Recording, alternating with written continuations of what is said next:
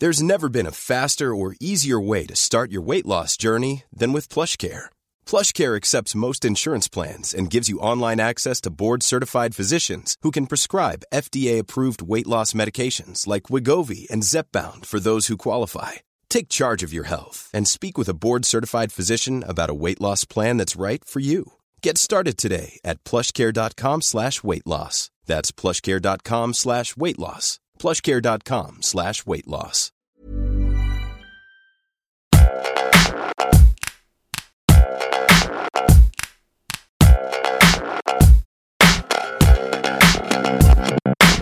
All right, everybody. Hello, hello, hi, and welcome along to Film Franchise Fortnights on the Cult Popture podcast. You are joined once more for the 180 something time in a row. It is I, Alexander AJ Jones, and I'm joined. Do you want to know how many episodes we've done? How many? Uh, let me have a look. We have on our main feed, we've done this will be our 380th episode. Nice. I was specifically looking at franchises, but that's a more impressive number, so why not go with that? Why that's not? right, everybody. It's our 380th episode, and I have been here for most of them, and so has Richard, Mm. Richard AJ Martin, uh, the other co host of the Cult Popture podcast, where every fortnight we discuss a different film franchise. Richard, what did we discuss? What are we going to discuss this week? Well, uh, if all goes according to plan, we are going to be discussing the Addams Family franchise. Now, this is a, one of those franchises that started in a different medium decades earlier. We're going to be Mhm. talking, we'll have a little bit of context for, you know, where we're coming from for these films, but we are going to be starting off with the Addams Family feature film, which came out in 1991. That was followed up two years later by Addams Family Values in 1993. And Mhm. then five years later, there was a direct to video film called Addams Family Reunion. And then more recently, there's been two animated films The Addams Family and The Addams Family 2 in 2019 and 2021. Yeah. Now, what's your relationship with the Addams family prior to watching them for this podcast? I think I watched it growing up. I definitely watched the Munsters, I can say that. Like right. we were we were more of a monsters household i would say i think and doing my research that like when the first film came out in 1991 the producers sort of had to like pull it from obscurity to get it made because the Munsters was a lot more popular. And Ah. now that's kind of because of these films. And of course like you know at, at the moment it's like the most sort of famous it's been or at least one of the characters is because of the tim burton series uh, wednesday on netflix. Yeah it was due to like the syndication rights or something like that. That it was, it was just the uh, the Munsters was on a lot more.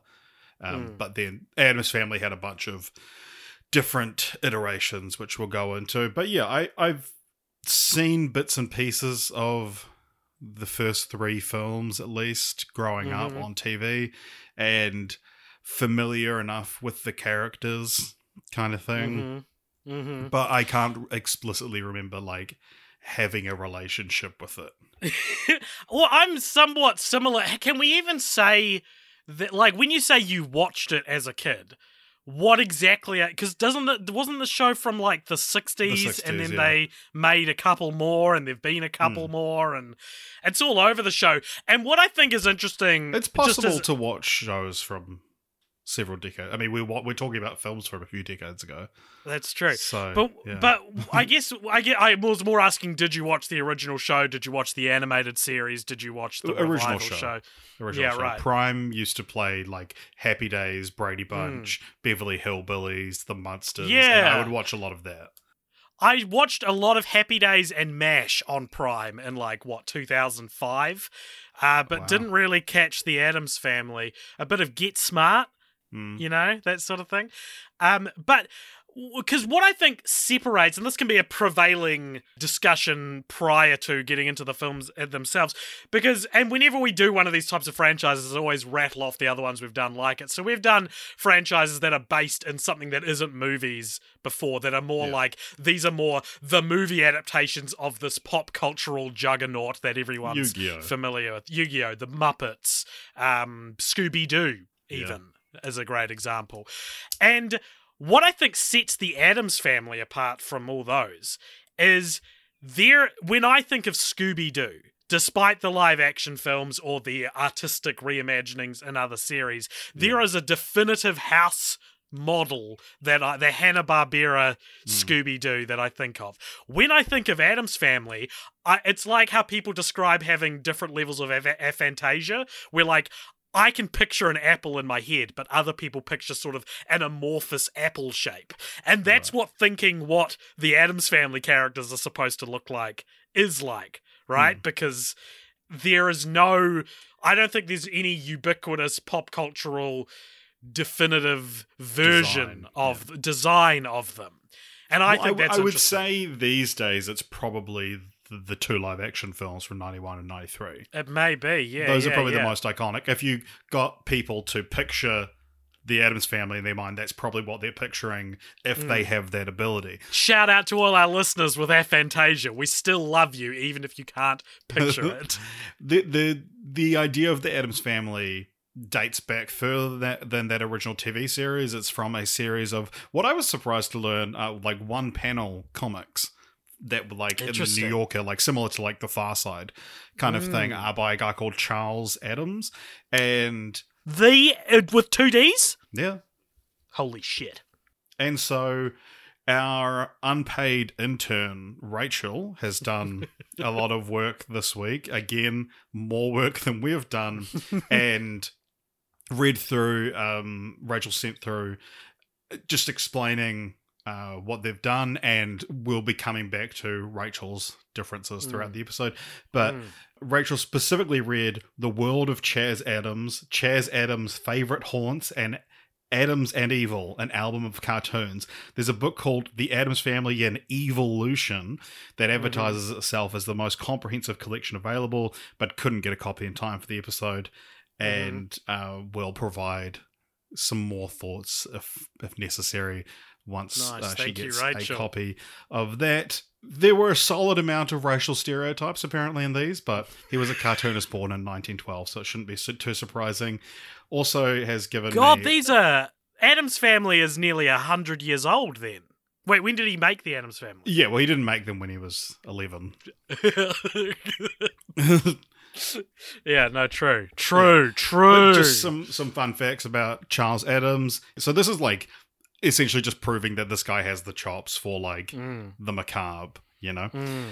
he once worked for a true crime magazine called True Detective, where his job was to clean up images of corpses to make them appropriate for publication. Oh God. And this is That's- like you know pre Photoshop and stuff. Like, how would you Yeah. even do that?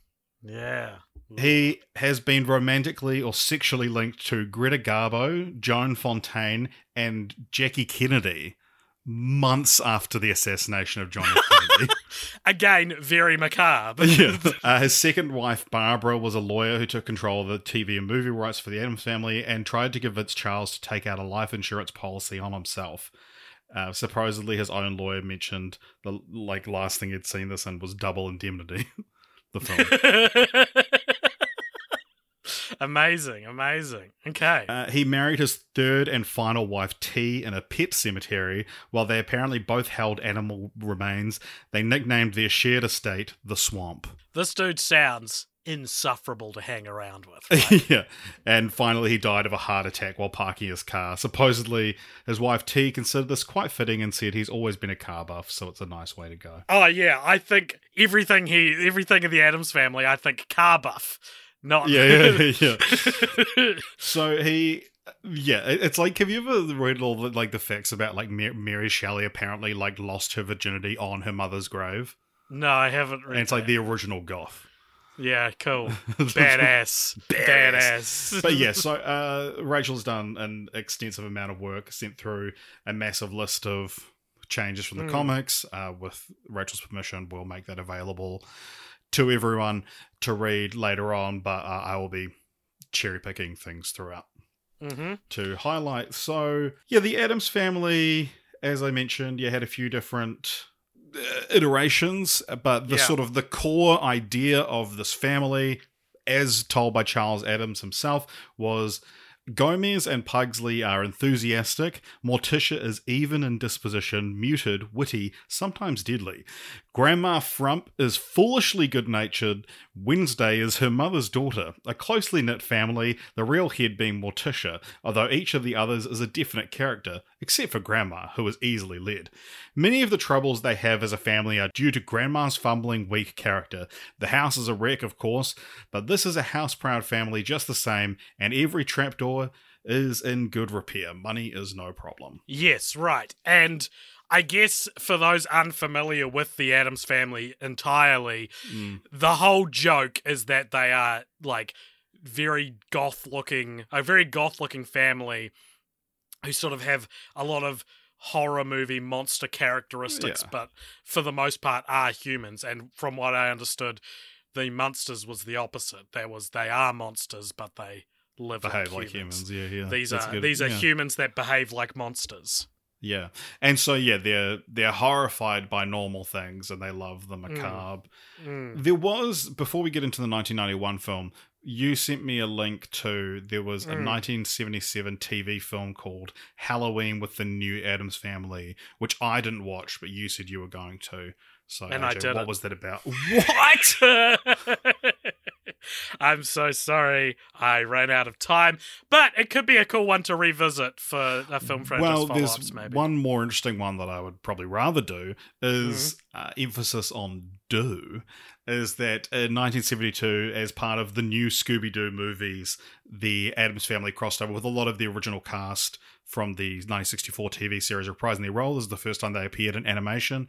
They did an episode called Wednesday is Missing, and due to the rights, it's like the only episode not available in the US, so it's like considered this rare hard. I've got a link to it so we can watch it, but be an interesting thing. And then yeah. fans responded so well to that that there was like two or three animated Addams Family shows after that. Doesn't Wednesday is Missing sound like a mid 2000s emo band or something like that? You know? Yeah. the the show randomly was hugely popular in Australia. Right. One of those weird things, and it spawned a game called Fester's Quest. So our other inpa- uh, unpaid intern, if you're listening, Fester's Quest, hunt that down. Let's see what format it was on.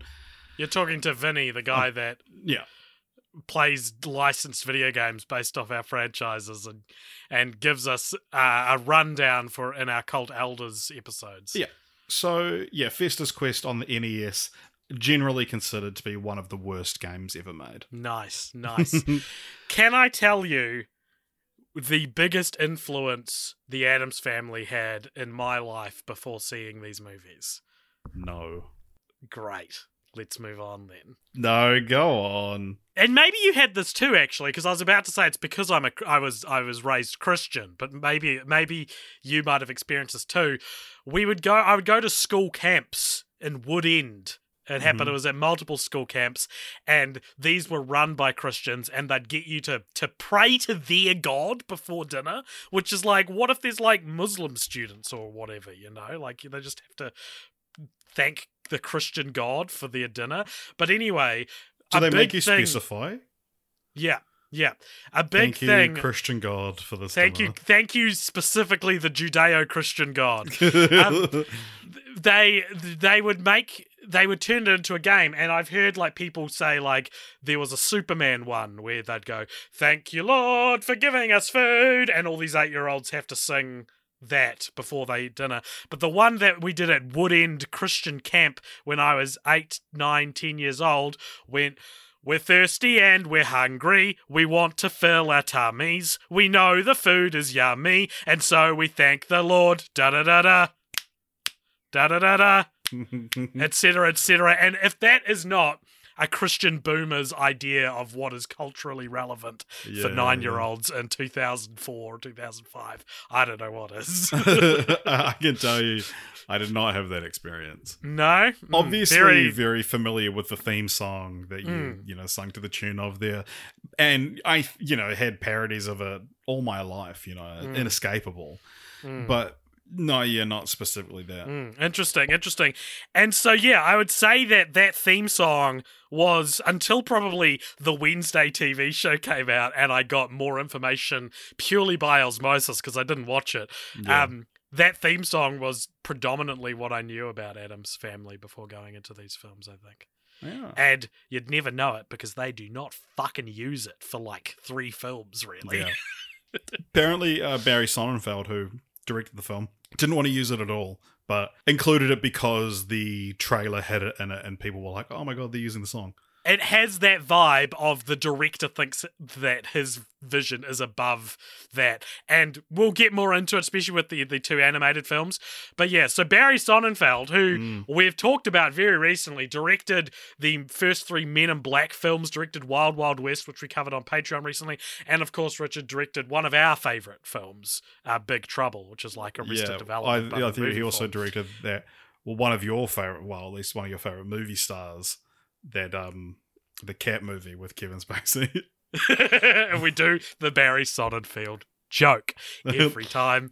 Um, yeah, so this movie is uh, a live action reimagining of these various machinations of Addams family over the years. Who have we got? We've got Raul Julia as Yep. Gomez Adams. We've got Anjelica Huston as Morticia. And Jesus Christ, the sexiest on screen performance by an actress like ever, Oh, right? and, It's and so- an actor, like the two totally, of them. the- their Yeah. relationship is fucking couple goals. intoxicating. Yeah. Intoxicating. You've got Christopher Lloyd as Uncle Fester, and I don't know, like. Christopher Lloyd is so iconic to me because of Back to the Future. Mm. And then I remember one day thinking, like, have I even seen any other Christopher Lloyd movies? And I've seen Who Framed Yeah, Roger I've seen Rabbit. uh, the Hey Arnold, the movie, and but like this is a fairly sizable like next to Back to the Future is. Fester Christopher Lloyd's most, Most well known. Should, Yeah. should we check his uh, IMDb for like well known for sort of thing? Mm-hmm, mm-hmm. Uh, yeah, he he had just come off the back of doing back to back.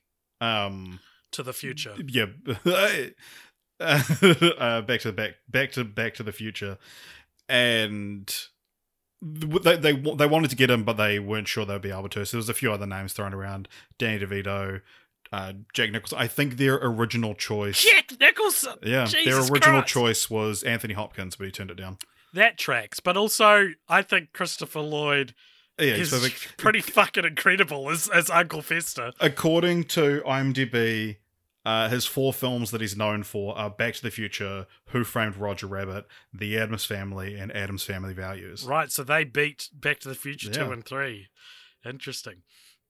Uh yeah, so we've also got a I guess a young pre-fame Christina Ricci as Wednesday Addams. You've got some kid Some guy. as Pugsley yeah. as Pugsley. Um and who am I missing? Anyone I'm missing? Anyone Uh, big I'm missing? yeah, let me have a look.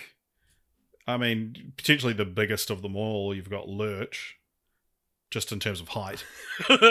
and he's played by the giant from Twin Peaks. Is Oh, is what I knew Nice. him from. Yeah, yeah. Uh, Carel Struycken. And he's in the first. He's in all three live action ones Yeah, as well. that's the true. o- The, only actor to appear in all three. Uh, no, the other one, uh, someone else also does. I think. Oh, the guy that does the hand thing. ah, Thing. as the so you've also got you've also got Thing, who is a hand, um, and the grandma is just a very uh, forgettable character that v- very rarely contributes anything Judith Malina plays her.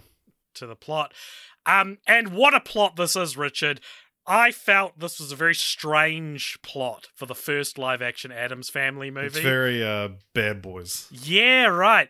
It feels this feels like there's this is the second Addams Family movie, and there's a first one that's just a basic uh, execution of Well, do you the, know the idea. you're describing there is that like this is a sequel to the TV show. There you go. That's exactly what I'm saying. that it's like th- this is uh, you you are expected to come to Addams Family 1991 with a certain level of knowledge of what the Addams Family is. Mm. Yeah. So it begins the the basic plot of it is is that Uncle Fester has been missing for 25 years, which means that like the kids haven't even met him in this version yeah, of yeah. Of the plot, right?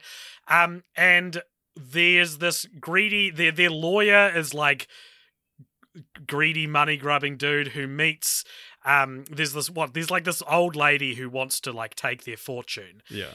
and she's uh, in cahoots with the lawyer and then the lawyer meets her large adult son who looks a lot like Fester and is played by Christopher Lloyd and convinces uh, this guy to pretend to be Fester and show up at the Addams family and be like I'm back so that he can get it get the like you know steal the fortune and it's real like huh like I watched this in two parts. I watched the first hour and then watched the last half hour the next day. And the first hour, I was like, so does Christopher Lloyd not play Fester in the Addams Family movie? Does he just play a guy who looks like Fester? Uh, and there's this whole story where they, they get they end up getting kicked out of their, their house in the last like act of the film, and we get a brief, you know, what are the Addams family like outside of the house? And when that was going on, part of me was like, should this not have been the film? Like this Hmm. whole joke, should this not have been the first film? Um, and they get it back where it's, and then they it is revealed that the imitation Fester actually is Fester, which I was like, this feels like a studio note. This feels like no, no, we need Fester in uh, there. Interesting. And- yeah, you should say that there was a 2012 interview with Sonnenfeld who said that he originally wanted it to be unclear whether it was an Right. imposter or not, but the actors all strongly opposed to the notion and then selected then 10 year old Christina Ricci to come to the director on their behalf as like a spokesperson for the cast and say, uh, no, that it, it really he shouldn't be an imposter, and they changed it to make the actors happy and said, yeah, they were right. It was the better way to go. I don't know. Uh, here's what I think is the better way to go, Barry. I think don't do this plot for the first Addams Family movie. I think it's very strange. I think I would have preferred to just immediately meet the full family and then see them go on an adventure because that is he or isn't he uh, Fester kind of just hangs over the whole film and and not in a fun way. It just feel, felt confusing and like a weird a weird rendition of it. Um, but it was it was it's fu- it's very funny. It's a very funny film. Mm, I was laughing film. my my ass off. It's very sexy, very funny. Um, yeah. What did you think of it? I thought it was very funny and very sexy. You're kidding. Whoa. No, yeah, it's like it's so much fun and like there is that we sort of joke like joked about it, but it's like there is this Sonnenfeld touch that it's like this real sort of like workman director who you know isn't by any means a household name and and you know since Big Trouble hasn't really made anything good. Uh, inclu- that's including Big Trouble. Big Trouble being very bad. I I'm confused. I'm confused. What? but the but yeah, just that like '90s Sonnenfeld had such a style, and I think that like balance of comedy and like in Men in Black, it's action or like sort of heightened reality. I guess that it's like it's sci-fi in Mm. Men in Black, and then it's like the macabre or goth in Addams Family. That like the blending of humor in that is like that's the Sonnenfeld touch. Mm. And then I guess And- he couldn't do it for westerns in Wild Wild West. It feel like a lot of people say he's like aping the at the time newly established Tim Burton style. Yeah. Who was the first choice for the film as well, obviously, but was busy with Batman. That makes a lot of sense, but I actually think it's better not being full Burton. If this was full Yeah. Burton, you'd you'd have everything would be fucking curly spirals, like you know, it'd be it'd be a Tim Burton film and not an Addams Family film. well, I mean, this we do know like a- what Tim Burton Addams Family looks like because we true. have gotten it. Um, but this feels like it's more like what I understand of the cartoon brought to life, and, and I thought that was really Yeah. cool. Yeah, no, it's, it's it's a good fun film. What do you think it has on Rotten Tomatoes? Do you think critics agreed with us? I, I wouldn't be surprised if there was a little bit of like similar to to what I said of just sort of like there's a but it gets muddied with its weird plot. So Hmm. I'm gonna guess like maybe low fresh, maybe like just seventy. Sixty-seven. So yeah, reasonably close Hmm. there. Yeah. Uh, yeah, well, let's see what what critics. I mean, it made back its money and uh, made seven times its production cost, and so got a sequel, which we'll talk about in just a moment.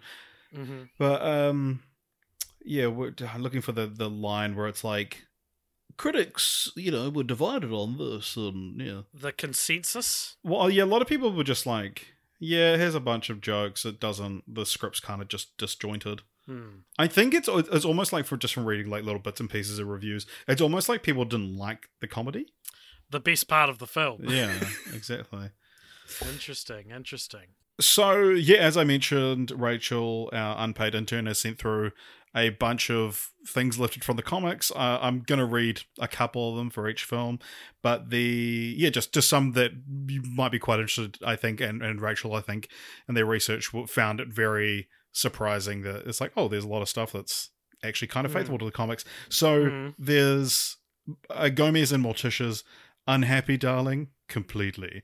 That exchange is taken from one of the comics, and that's across like all of the films. They say Yeah. a version of that in every film. Mhm. There's when Fester's unpacking, Morticia takes out his bottle of cyanide and says cyanide as if we'd run out. And Mhm. one of the comics is Morticia going to a neighbor's house to ask to borrow a cup of cyanide.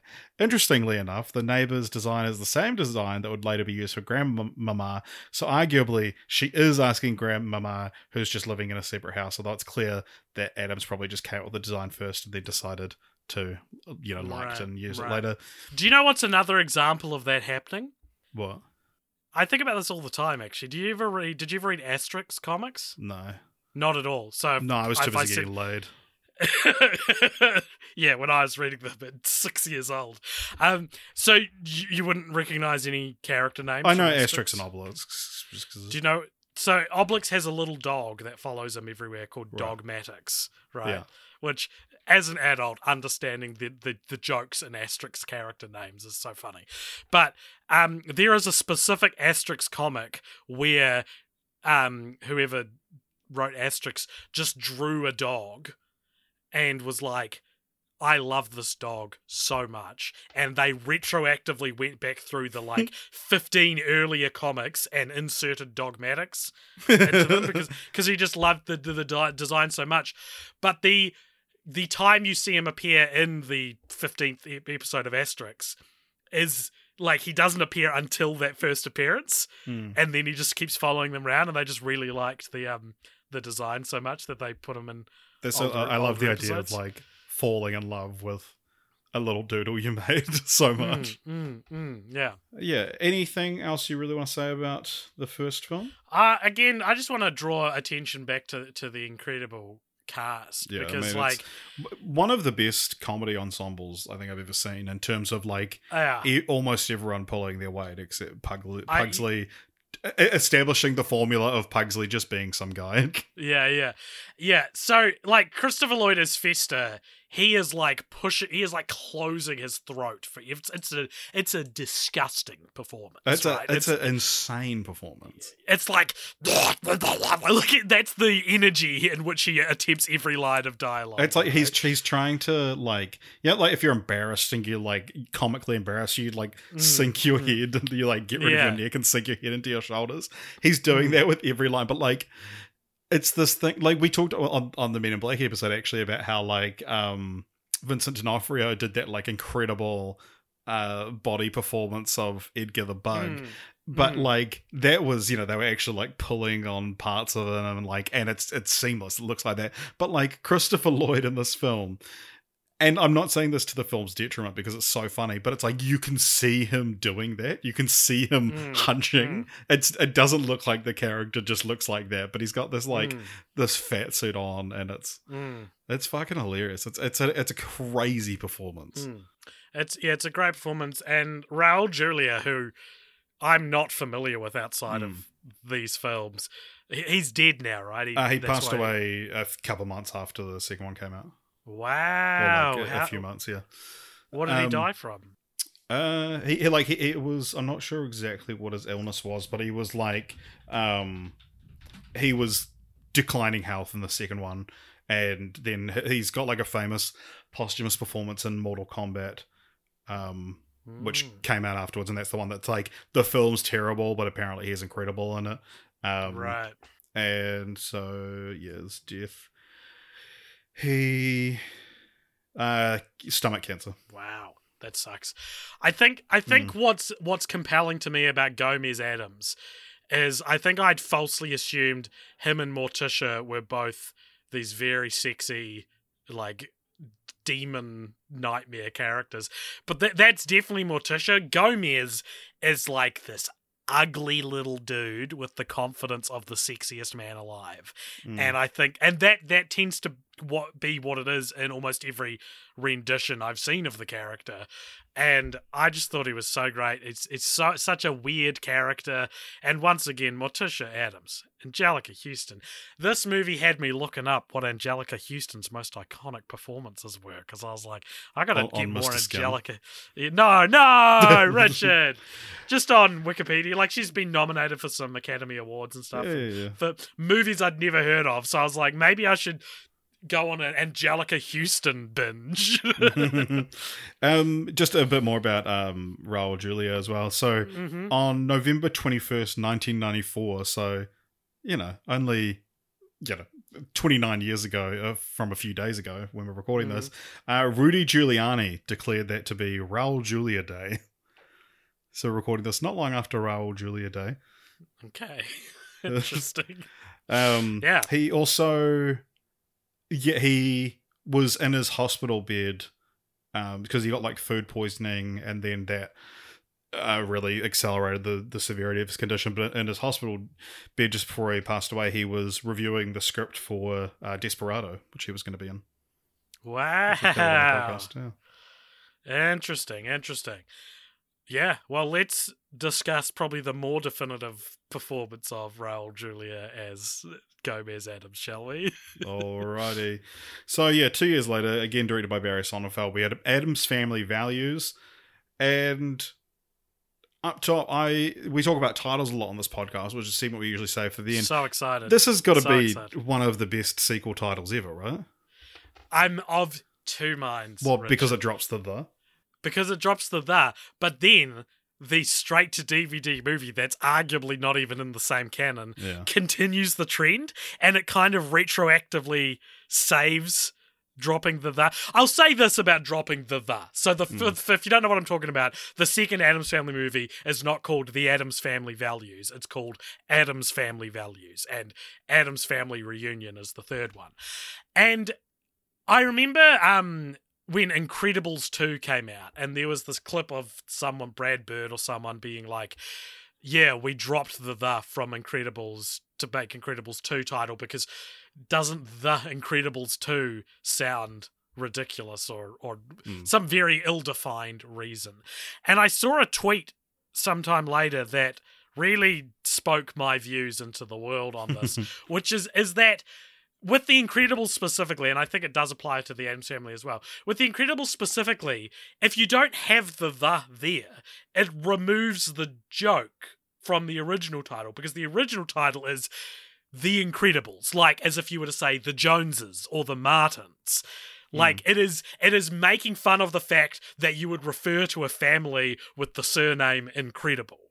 It's a very subtle joke, Right. but it is it is needed i think. I don't think the first one would have as good of a title if it was just called incredibles because it's not playing into the trope of what we call our you know other families.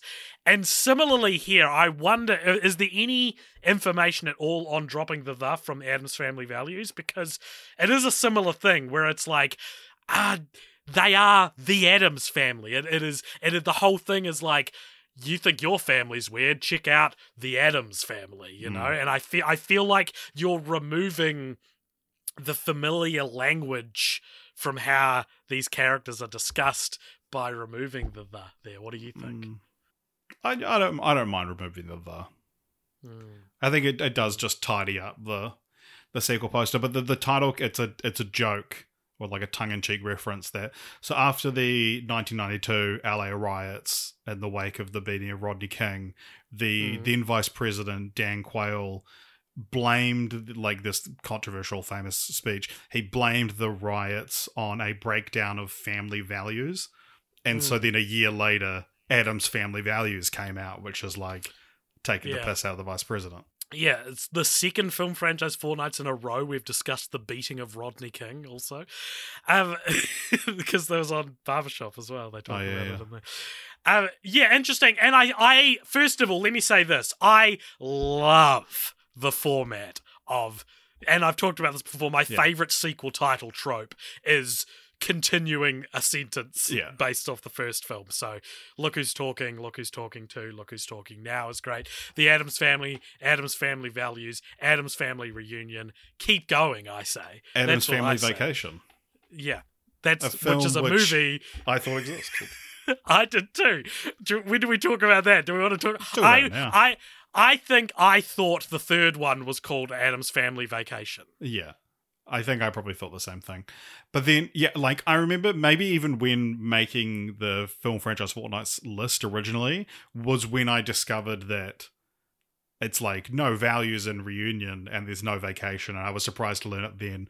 But it's like, right. it just makes sense. And then the Don't 20, start with V.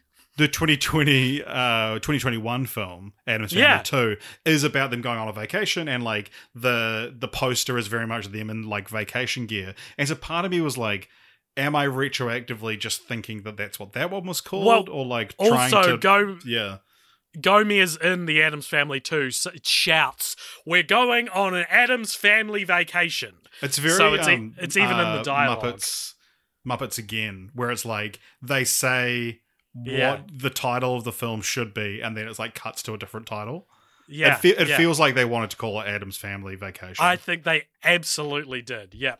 Yeah. Um yeah, cool. So Addams family values uh, I think is the better of the two Yeah, films. that's it, it, almost everyone agrees with you.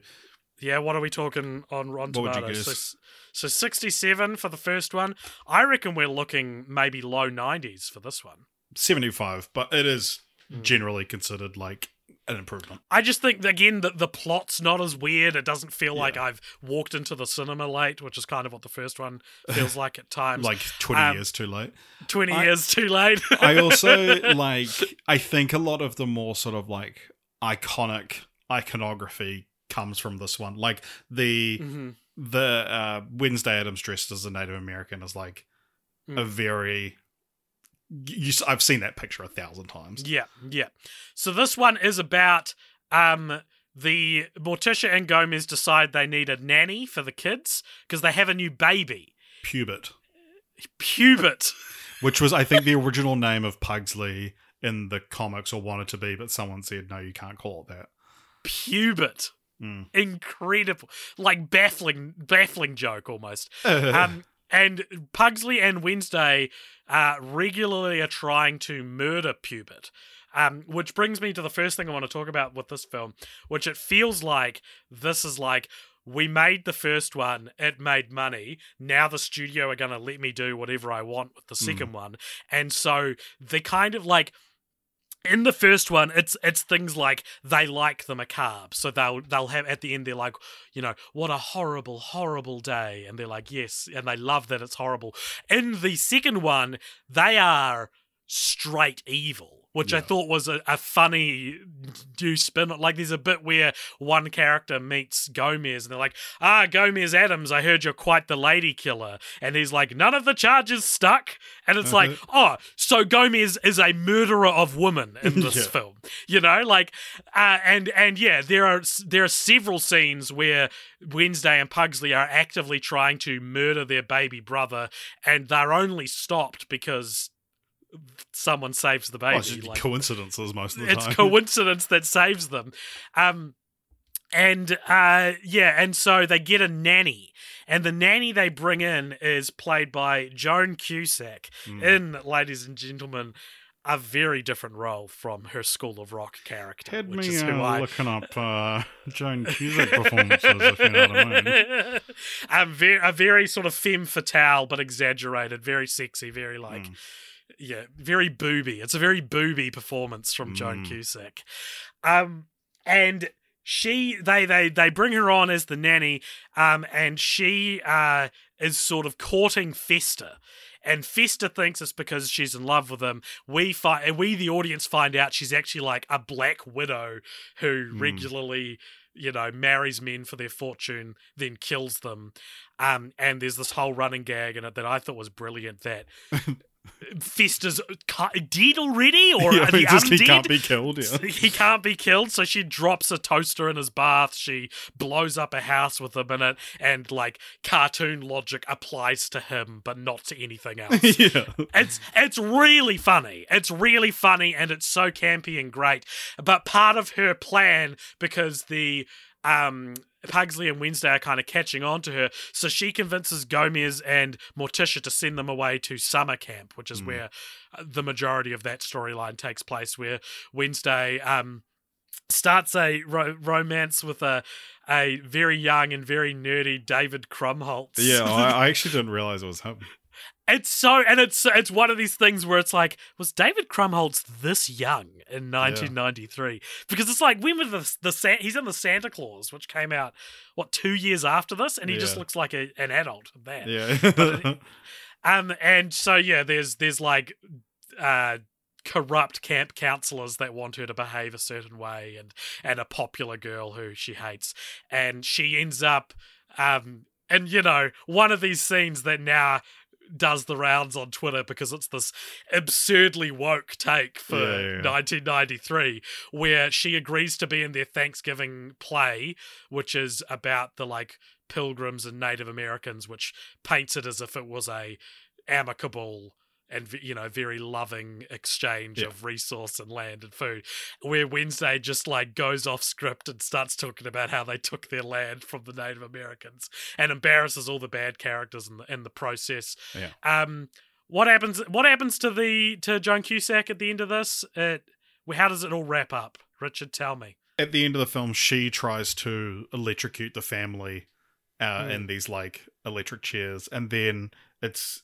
it's Pubert that saves the day, c- connecting the loose wires, which fucking explodes her.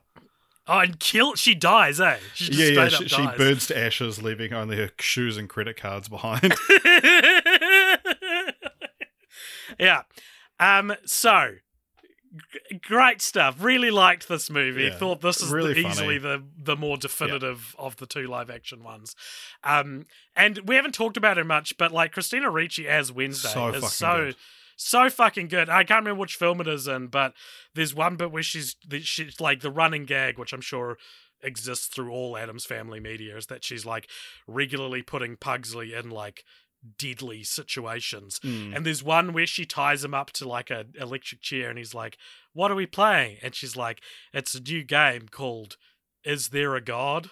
just like holy shit! It's so much funnier than just like you know, electric chair or what like we- you know. Yeah, it's yeah. like it's it's a lot more deep, which is such a great kind of rule for the character. And this is also like I what I imagine writing Wednesday Addams, where it gets the most interesting, is when you have these things where she's like going undercover and pretends to be like normal for Mm. to to trick people, which I think I don't know. That must be pretty fun to write such yeah. a established macabre character doing interesting things with, with that characterization. Yeah, it, it is funny with Wednesday Addams. I like. I I also haven't seen the the show, but it's the kind of thing that it's like one of those things I've seen a lot of people emulate. But it's like Christina Ricci is so fucking good in the role, and like an Mm. incredible child performance as Mm. well. And yeah, again, just just sort of relating to that thing we're saying about it's like genuinely might be one of the best ensemble cast like one of those things where like in any other movie every single one of these characters would be the best character Totally, it's incredible. Except for Pugsley, who I Except don't for Pugsley, think who's what he just some guy. What he what he even looks like. But on, on Christina Ricci, uh, during the, the press for this film, she got asked by uh, this. She said this was the worst question she, she's ever been asked in an interview. Um, a woman asked her if she'd gone through puberty yet and if she'd gotten a period at 13 years old, and she replied, "No, I'm going through menopause." which is a, a, a great Wednesday Addams answer. But yeah, she Yeah, said that that, it's very- like, uh, yeah, that was disgusting thing to be asked. Yeah, far out. Um, there's a real funny bit where when um Joan Cusack's trying to seduce Fester, and she's like, "Fester, I'm a virgin." And it, it- what it- he like doesn't really understand what that means, Hmm. and then when she explains it to him, he's like, "Oh, me too." it's, so, it's so funny. Um, I loved that. Uh, so the first film, we didn't really uh, go into this much, but the first film opens with like carolers or sing- people singing, and it pans up to the Addams family like pouring, pou- pouring boiling oil on them or something yeah. from from above. And when it pans up, you hear dun dun dun dun. And then that's the only time that plays, listeners, for two movies. It mm-hmm. doesn't play in the second one at mm. all. They there is an orchestral da da da da that plays as part of the score, Mm. but the the clicks are what I'm here for, baby. The clicks are like the that's the the the, The best gabagool. part. That's the gabagool, Richard, the gabagool. And I was just so shocked because because nowadays, if this was made now, and it more or less has been made now in um, animated form and, and the the TV show, the way that these adaptations of like legacy properties work is like the if the original property has an iconic theme, you are getting fucking uh Dua Lipa to do a new version of it Hmm. for you. You are you are using that as a powerful tool for nostalgia. You are using Hmm. that to to build excitement. You think about how the um Spider-Man theme is used in the MCU Spider-Man movies and and, Hmm. and things like like these are such it's it, that's how we do that now. Do you know what I mean? Yeah, yeah, yeah. It's like We've you weaponized use all that nostalgia. we weaponize nostalgia and it's so weird to not to see it to see a couple of movies flagrantly ignore that and defiantly ignore that and even though Because like these are from the time that we're nostalgic for. Like, yeah yeah exactly but but it's like ah i just wish i kind of wish these movies had the theme in it more i guess right. So once again, we're going to turn to our unpaid intern, Rachel. A few more things lifted from the comics. Uh, Mm-hmm. in Addams Family Values. So Morticia's line to Debbie on her first night, "Scream if you need anything," is taken from a Mm. comic where Morticia is showing a man his room and says, "If you should need anything, just scream." nice uh, Morticia's parting instructions for babysitters in the film are all the important numbers police, fire department, morgue. there and in the comic, the instructions for babysitters uh, get the children to bed around eight and keep your back to the wall at all times. i'm starting to get a get an understanding for how these were far side-esque single Yeah, yeah. panel comics Yeah. The last one that that uh, Rachel's pointed out has said Wednesday and, Pug- and Pugsley did attend camp in one of the comics. The comic itself has them being returned home in cages. You would know this if you read all the bullet points for the previous movie, but I won't hold it against you if you don't. nice Anything else you want to say about the Addams family? Sorry, Addams family values. I mean, only that I wish there was a third movie that was of the same caliber. Yeah. Uh, yeah, so there was plans to have one, obviously, but uh, Raul Julia passed away, and when Addams family reunion rolled around, they and I'll get to how that came to be in just a second. But when it came to, you know, into production, the uh, Christina Ricci and whoever played Pugsley were offer were, were had aged out of the roles by then, and all the adult cast were offered to come back, but out of respect for Raul, said no.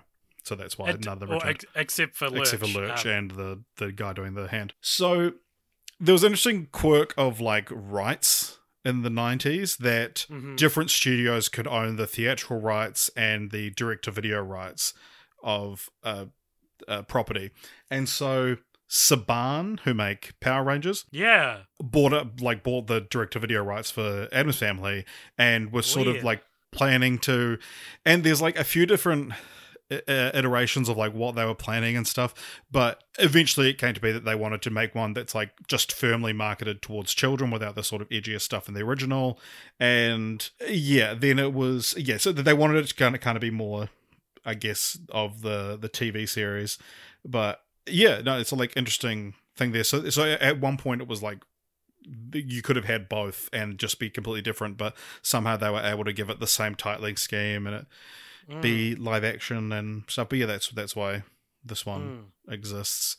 And, and recasting. I guess like yeah, yeah. There's there's recasting, but there's also a bit of a plot reset because Pubert is nary even mentioned. mm, um, maybe meaning uh, which- Wednesday and Pugsley finally got to him. Yeah, yeah, exactly. And so, it, it, it, for all those canon nerds out there like me, you're forced to reconcile with like, well, they got Lurch back, so it's definitively the same actor from a previous canon, Mm, but it's blatantly ignoring like a status quo change as well. mm. Um, so is it? Is it? And the titling scheme looks consistent. So is it? And what do you think? Do you think this is the third part of the trilogy, or is this a reboot? I I think it's a, a soft reboot. Mm, Yeah. mm. There was also there was another TV show after this, The New Addams Family, which the girl who plays Wednesday in this went on to star in. Yeah, which is like cool. Good on her. Good on her for. Well, that You is know. that forcing you, AJ, then to have the New Addams Family be a continuation of the 1991 film because you have Lurch carry over from Values to Reunion, and then Wow, he passes the, torch, torch. to Wednesday, who then carries Yeah. on to New Addams Family. My mind is about to explode because I don't know what to say. so this film doesn't have a Rotten Tomatoes score. I can tell you it does have a 33% audience score. Oof. And yeah, it was directed by a guy called Dave Payne, and his the only release this film has ever had is its original VHS in 1998. They've never re-released it or anything. Yeah, because you you look for. You, very hard movie to pirate. Uh, Yeah. This one. It's on YouTube, Um, so it's it's, on- it's, it's actually, on It's actually a very easy movie to, to watch. well, yeah, but not you know not uh you can't you can't find a high quality an HD version of Yep, it. because it doesn't exist. Doesn't exist, which is isn't that miserable? It's lost Yeah. media. The the original the original film prints of Yeah, Addams family re- uh, reunion. Yeah. So it's worth pointing out though that yeah, the the, the recasting sort of Many of us have those stubborn pounds that seem impossible to lose, no matter how good we eat or how hard we work out. My solution is PlushCare. PlushCare is a leading telehealth provider with doctors who are there for you day and night to partner with you in your weight loss journey. They can prescribe FDA-approved weight loss medications like Wegovy and Zepbound for those who qualify. Plus, they accept most insurance plans. To get started, visit plushcare.com slash weight loss. That's plushcare.com slash weight loss. most uh, notably, you have Daryl Hannah playing Morticia and Tim Curry as Gomez, which is like I find super interesting casting because it's like you know you go to a direct to video series and you get some fucking no one's ever heard of to play the person, but it's like Daryl Hannah and Tim Curry are arguably like just as good casting as Anjelica Huston and Raul Julia. Like for the I, th- time, I can say that for, for Gomez. I don't know if I agree with Anjelica Huston and Daryl Hannah. The wha- one thing I didn't mention on on as it specifically happens every time there's a shot of Morticia and Addams family values, Mm. where the way they've lit it is so that it's like how what am I explaining? It's like a chiaroscuro lighting. th- There's there's like just a, a, a beam of light illuminating her eyes. It's very subtly though, so Mm. it looks like she's like peering out a window almost. But she'll be like standing next to Gomez, and he doesn't have this Yeah, lighting yeah. set up, and and she does. And there's one part where it happens while she's like moving, um, and they attempt It's, this it's a a reference couple- to like um whatever happened to Baby Jane, like one of those kind of movies. yeah, yeah, yeah. And they attempted a couple of times with Daryl Hannah, and it just made me livid, Richard. Was like, it was like a "How dare you stand yeah. where she stood" moment. Um, but Tim Curry is so obvious as the casting for Gomez that I'd never properly seen the first two movies. I have the most the most Yeah. pitifully vague memory of seeing this one. I'm the same. Yeah. And for years, I assumed Tim Curry played Gomez in the first two as well.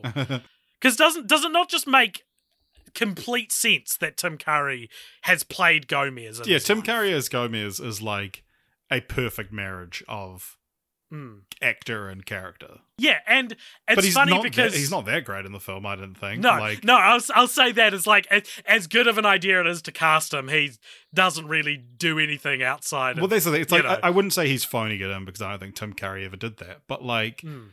yeah, it's just like well, I think what, they four Barbie movies and two Scooby Doo movies will attest to that. Uh, Yeah, like I think, and, and this is like a deli- like a behind the scenes quote that I, I found as well. That it's like they were deliberately moving away from the uh what they call Latin Lothario that was Raul Julia, and taking a more like taking just kind of this X factor out of that that Mm. Raul I th- and Sonnenfeld I guess added that wasn't there originally. Mm. Yeah, and because Tim Curry's got to be the best actor who's been in the the most straight to DVD Yeah, yeah. garbage films. Clint Howard as well. also Clint Howard's another one, another Clint Howard film to add to the collection.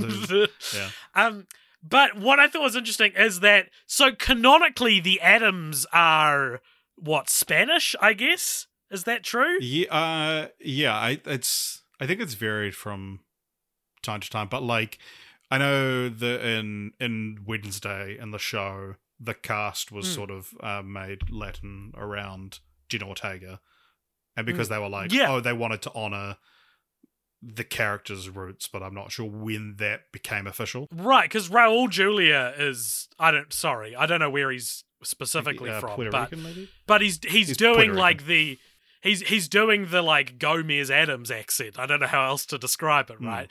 Which is that just what Raul Julia? It's just because I think in be. Yeah.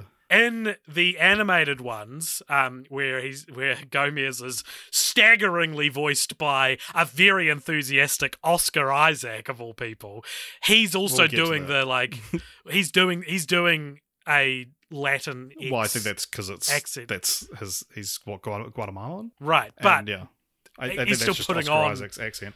Well, I, I think he's it's, still put no no Oscar Isaac doesn't sound like that. I, I think it's one of those things that like that's probably the accent that Oscar Isaac talks to his family in. It's like something that he can very easily settle into, and it's like Mm. it would be incorrect to say it's not his accent, you know. But also, like, Right. yeah, like you said, that he speaks with a, like a more American accent um, normally. But I think it's, I, I, I, just- it, it's not like I don't think he's like putting on an accent. I think he's allowing his natural accent to come through a bit more. I would say. Right. I just I remember when Catherine Zeta Jones and who plays Gomez in Wednesday? It's Um, uh, he's in the episode of Community where it's um, would they make the statue to him because he used to go to the, um, because he used to go to Greendale. Luis Guzman. Yeah, Luis Guzman. Guz- Guzman. Like, I remember when he was cast and there was like big uproar, like, why'd they cast this dude as the, you know, sexy Gomez Addams? Mm. And I remember reading, like, no, like, the Adams family are supposed to have like a heritage that's based in like Latinx Mm. kind of kind of stuff.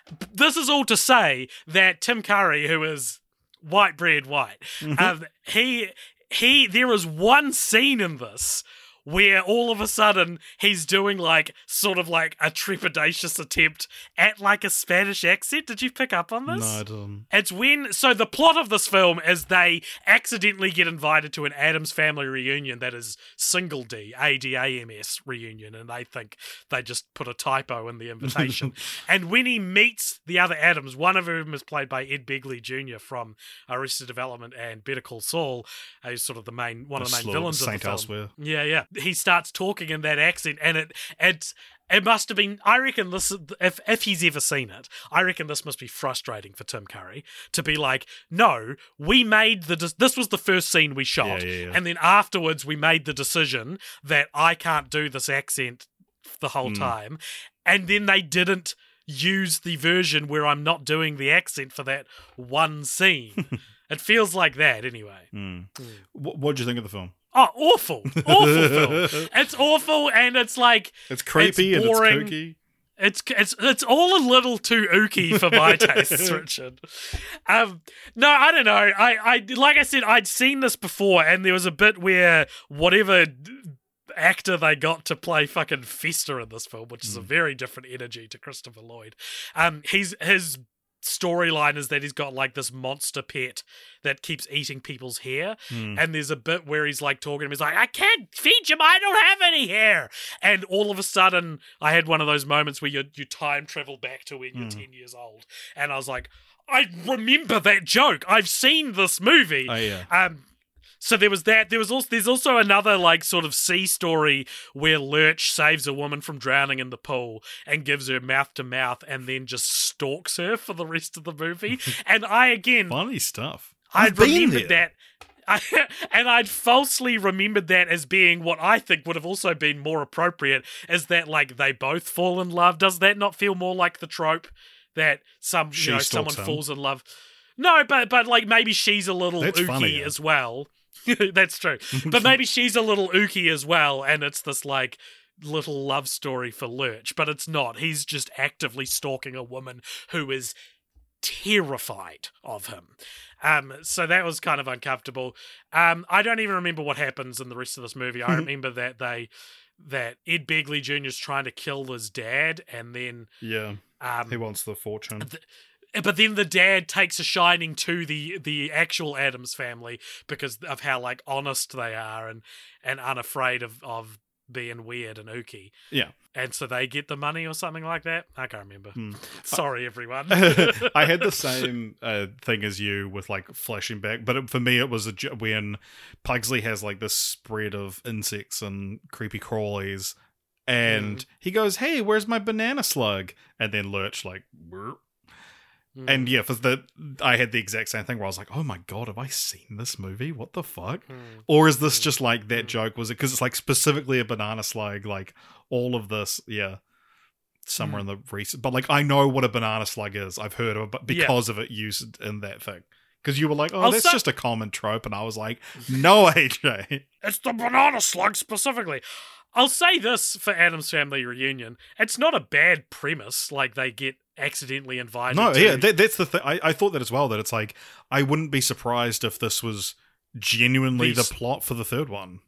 the Barry Sonnenfeld, Yeah. Raul Julia third one. Yeah, yeah, I agree. Yeah, because it puts them in a bright, colourful environment, which is where Hmm. It- the it most going of on the holiday. comedy. Yeah, most of the comedy can be mined from. So yeah. Mm. So, even though this one is a bit of a departure from the last two, there are still some stuff uh, lifted from Ah. the comics, as mentioned. Um, Rich has only given me a couple for this one. So, there's a comic where Grandmama plays cards and is called out by Morticia for not cheating. So, as shown in the film, her grandma is officially a fan of honest card games. and feeling gloomy terribly is again similar to the unhappy completely exchange from the comics and the 1991 film. Just shittier. Mm. Mm, yeah, it is just shitty. so the series went uh, a little bit dormant for a while. In 2010 Illumination Entertainment acquired the rights to the Addams Family comics and begun work on a stop motion animated film to be directed by Tim Burton and produced by Chris Meledandri. Sounds great. Big fan of Chris Melod- Meledandri. Did you Yeah. say? Big fan. Yeah. Okay. No, it does feel like a production hell kind of situation. Um, but a stop motion. Oh, young young Crash has just popped up to the mic. You want to talk? Can we say hi? Meow. Whoa! He's like, the government did 9-11. the um, yeah, keep the spooky black cat. Mm. I'm holding my cat. If that wasn't clear, there's a black cat. Dude, Crash. this has never happened on Film Franchise Fortnights before. what? I cannot be bothered talking about these next two movies. they, are, they, they are so just like they they- so Addams Family Reunion, the worst one, yeah, but it's like bad enough that there's like stuff to discuss. yeah, it looks like These shit. are- it was made for a budget of what three eighty, three dollars eighty. these these animated films from what 2019 and 2021. 2020 2021 they are just like they're like every you know they're, they're, what i refer to as holiday program movies which is when you've been roped into running a holiday program for children and you get you're lucky enough to to get rostered on for the movie day you go see this movie You know, yeah, yeah, you get the cool movies. parent who allows you to watch like a non-Christian film. Yeah. and it's just like this is they're both pretty similar and they're both kind of like so the, it's things like you've got the classic Addams family dynamics and things in there but then like someone will make a reference to Billie Eilish and you just go like I hate the reference ugh." And also, also that, that like it's two years old, and that reference is dated because the joke is that uh, Gomez says, "Tell that Billie Eilish her like music is a bit too cheery for my taste." 2021, Billie Eilish known for being very macabre, but she's like changed her whole thing. Like "Happier Than Ever" was her last album. Have you listened to it though? I wouldn't describe Yeah, it. still, as but it's like I think her her image has changed. So I mean, I guess like that Barbie song that I can't escape on TikTok, but the yeah, it's it's a disappointing film. Let's talk about the casting of the film. So first of all, because you have it- it's it's very like it's a very star-studded cast. Okay, sorry, Crash, I need to Mhm. put you down. Not like that. I need to, I need to put him on the floor. I don't. I would never do that. Hmm. So, uh, yeah, it stars, as you mentioned earlier, Oscar Isaac as Gomez Addams, Charlize Theron as Morticia Addams, uh, Chloe Grace Moretz as Wednesday, Finn Wolfhard as Pugsley, who was recast in the second one because his voice broke. Well, it, it broke before the first Yeah. one. I don't know. I don't know why they cast. Well, I do know why. Sorry, Yeah, well, I know yeah. why they cast Finn Wolfhard in the first one. Yeah. They shouldn't have. He sounds like a like twenty-year-old Wolfhard. man. Yeah. So uh, you have Nick Kroll as Uncle Fester, who's doing like, if you've seen Big Mouth, he's just doing Coach Steve. Uh, Mhm. Snoop Dogg plays it in what's like supposed to cousin it. supposed to be like the uh, Patrick Stewart playing the poop emoji. That's like, isn't it funny we got this guy for this role? Uh, Bette Midler plays Grandmama. Alison Janney as the villain of the film. Margot Needler.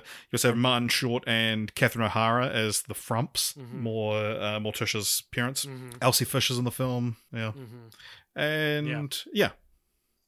Casting so this is the thing that it's like when when the film's cast was announced, I was like and I, and other people online share this sentiment, but it's like infuriating that Mm. you would have I'll say it, the best possible 2019 casting of Gomez and Morticia and Hmm. waste it on an animated film. Well, we've talked. I think we talked about this recently, but it has echoes of casting Benedict Cumberbatch as Grinch and then having him do an American accent.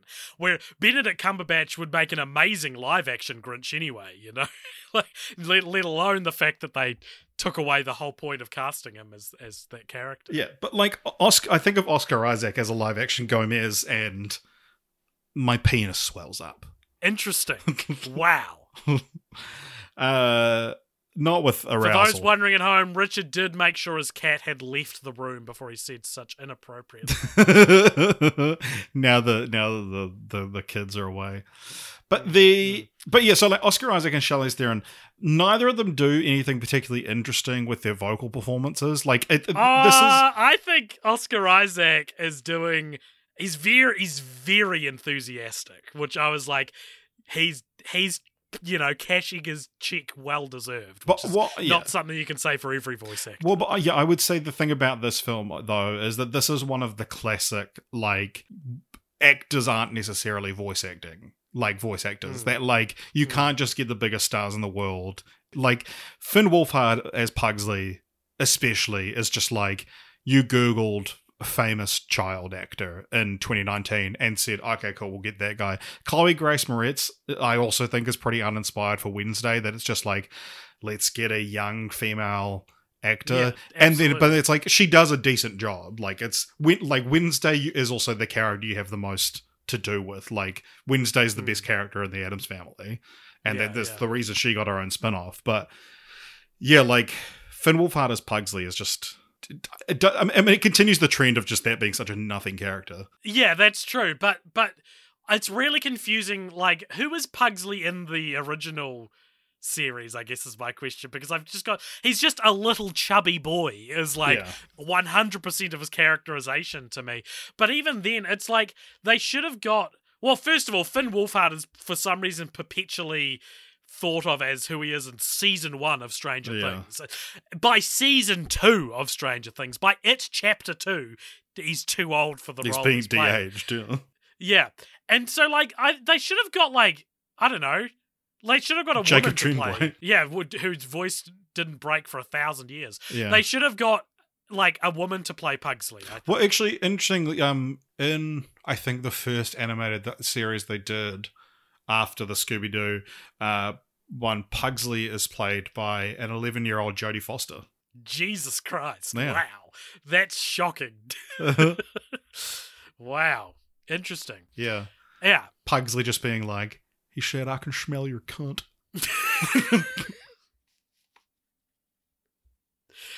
um, yeah. So there is something I want to talk about with the first film of these two, though, Hmm. which is the cold open of the first film. It starts with. Uh, uh, Gomez and Morticia's wedding day. It shows them getting married, where they're then chased out of town by an angry mob. Um, and they're driving away and they run over someone, which was shocking to see in a kids' movie. I was like, Jesus Christ, they've hit someone.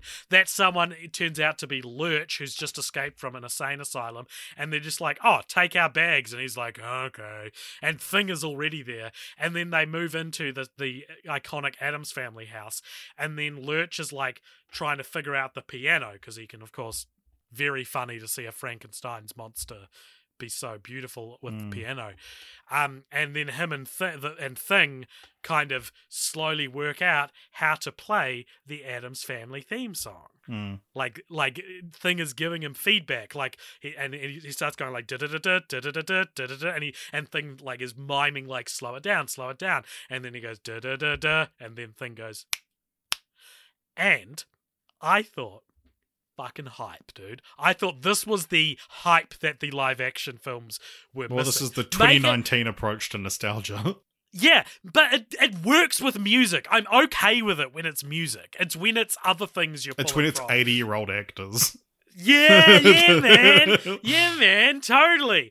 And and it's like I was prepared after the cold open. I was like, I'm gonna like this movie. Sorry, everyone. That's the thing. That Yeah, I fucking- didn't know this was bad going into it. Yeah, right, right. But and just and the the way that that iconic theme is used in these animated films is the best thing about the films, Hmm. which is more a statement on how good that theme is as opposed to Yeah. how good the films are.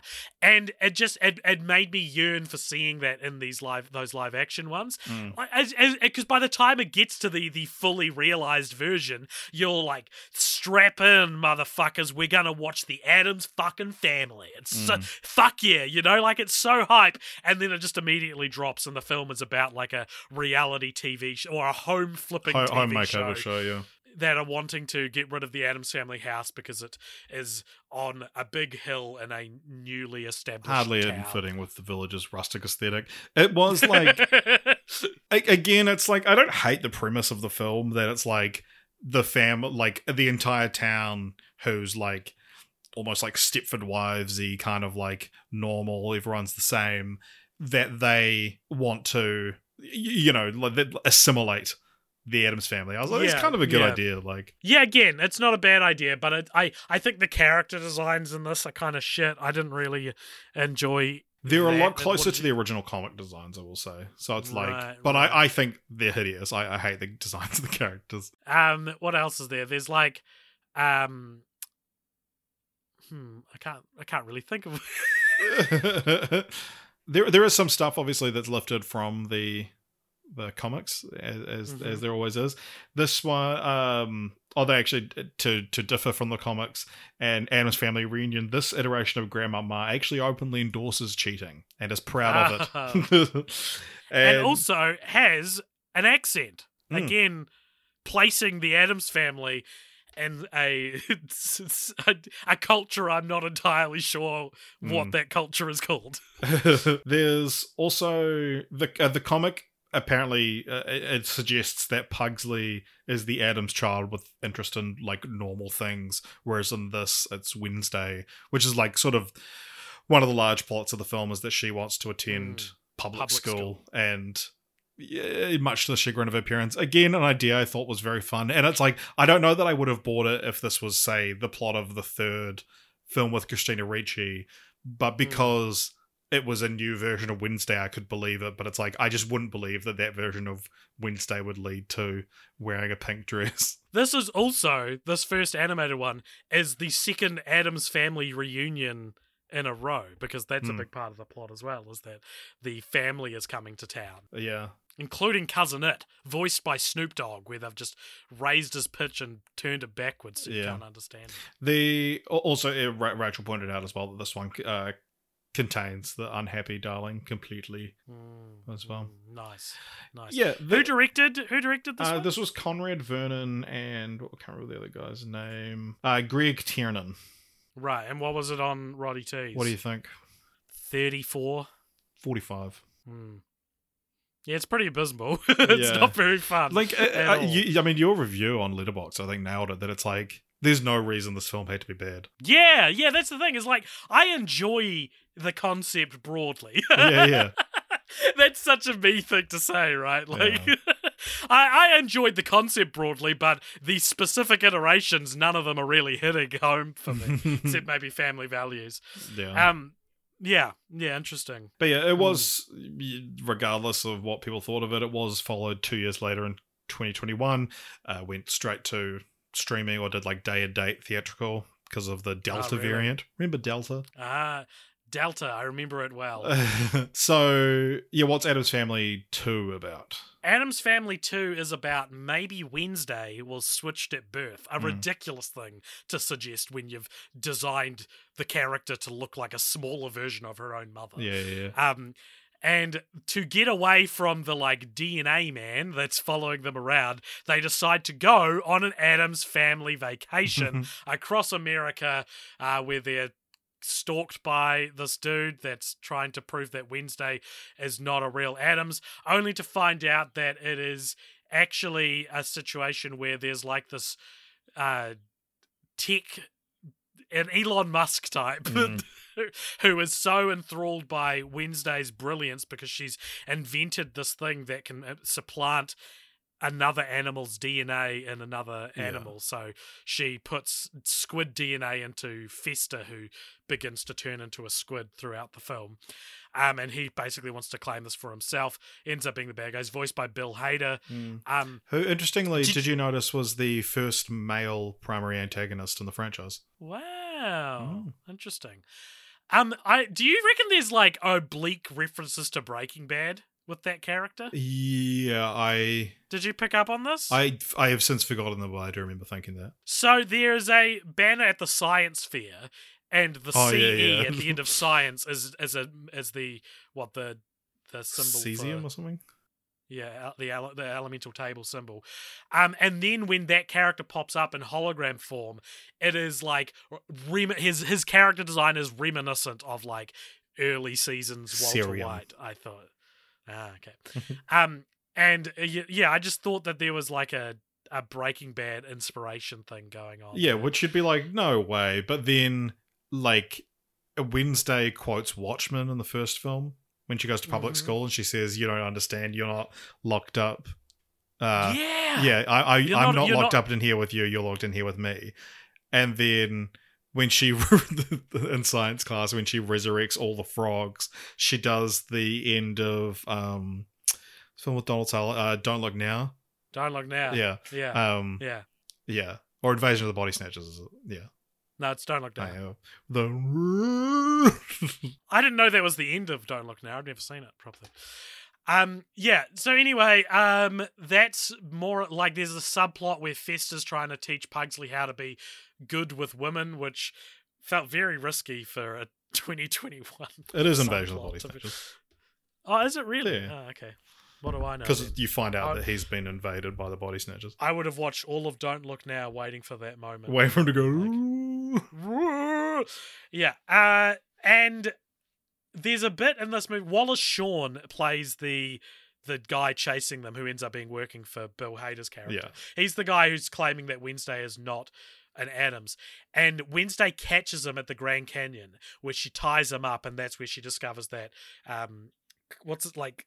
Cyrus Strange is Bill Hader's character's name Yeah, yeah. discovers that Cyrus Strange is behind and has been hiring him to and she ties him up and then at the end he's at the end of their call their phone call he's like oh and where's Wallace Shawn's character. Cut to wide, he's he's gone, and she's like, "Oh, I let him go." And it's like, what? You let him fall to his death? And I was like, this is this is gonna come back, right? like we're gonna get a post credit scene where Wallace Shawn's character falls into some water, right? Right? Did we? I, like I, I turned the film the- off the- as at the earliest No, I don't. convenience. Oh, what, so did I. But no, I, I, I stayed at least till the animated credit Yeah, sequence right. was over. And, but so she just murder a man. What? I mean, you didn't take her threat seriously. She's been But talking about murdering everyone. Yeah, but of all the characters in the film, I thought Wallace Shawn was like just sort of like a, a chess piece. Like he's not. Wallace he doesn't porn. deserve Wallace Pawn, Richard. Like I don't. I don't think Cyrus Strange gets killed at the end of this. uh, no, he like turns into a mutant thing. No, then One they, thing then I they, then they drop him to his death. Mm, there you go. Which turns ca- into a characters in animated films always fall into the death. It's because it's non-violent. Yeah, like You don't uh, once de- once you, you, notice to deal it, with the it's like- reality of it. think of like any animated film. Bad guy probably falls to his death. anyone Anyone? Name one. Inside Out. Yep. Inside Out. Yep. Riley falls to her death. Riley, the villain of Inside Out. Um, she well, gets actually, turned inside out. I, I mean, Bing Bong, arguably. to- yeah. Bing, Bing Bong doesn't fall to his death and is not the villain, but does Mm. get left behind in a very like how Disney char- how Disney kills off characters Yeah. ways. Although, have you seen the poster for Inside Out too? yeah. And Bing Bong is like on it. No, he's not. I think he's he's at like it, it infers Bing Bongs in it, which I was like, don't bring, uh, don't bring, Don't Bing bring Bong bang. don't bring Bing Bong back. um, but there's a there's a joke, well, not even a joke, just a moment in this it's movie that a, I like, reckon.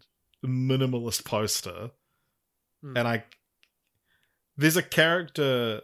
There's a new character who maybe you're confusing with Bing Bong. Right. Well, they look like Bing Bong. Yeah. There's a yeah. So there's a joke in this. Well, not, it's not even a joke. It's just a moment in this movie that I detested, and I think it's a really good example of the shortcomings when you're a new writer adapting something that's that many people before you Yeah. have worked on and someone else made up.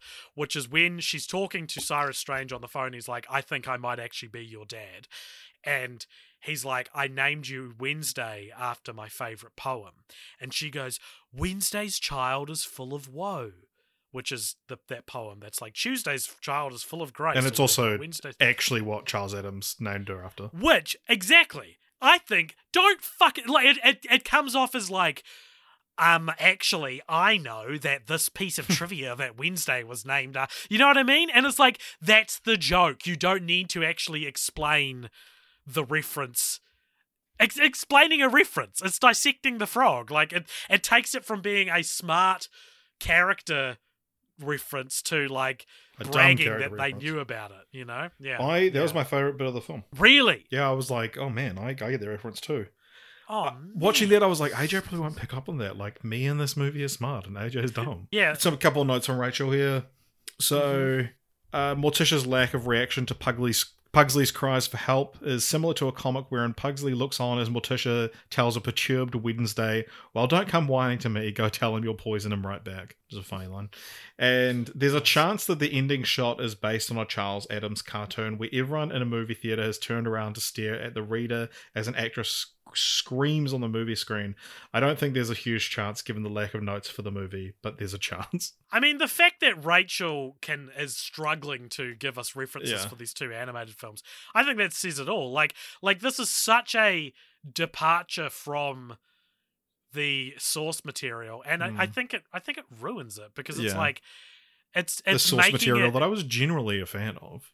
in broad terms. It's- yeah, broadly a fan of. But like in the sense that like they dial down the macabreness of it. Mm. Like Wednesday has character growth, which I think is like yeah, that's a Mhm. modern approach to like a very specific type of character. yeah, I mean, I, I haven't seen the Netflix. yeah. I imagine she has character growth in that. but but also that series, it's not like that series was received well either. Like that. I, that I, I think got- it's pretty beloved. really. I read terrible reviews for it. Yeah, I think it's well. I say beloved. I mean like Netflix beloved. Certain Yeah, it- people it- loved it. It's getting a season two. It breathed new life into the character, made Jenna Ortega a bona fide star, and yeah, I think like the the the SAG SAG-AFTRA had to send out a, a a memo being like you're not allowed to dress as Wednesday Addams for Halloween during the strike Right. because Uh, they're like, Seventy-two percent on Rotten Tomatoes, so that's about as good as. Yeah, I mean, it, it- became like the second highest watched thing, like very quickly. I think, like, yeah, I any anyone I know who has watched it enjoyed it, to say the least. You know, Okay, I I read that it was bad. That's what I got told. The first episode of the show is called Wednesday's Child is Full of Woe.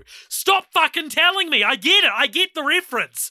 It stops being clever if you draw attention to it.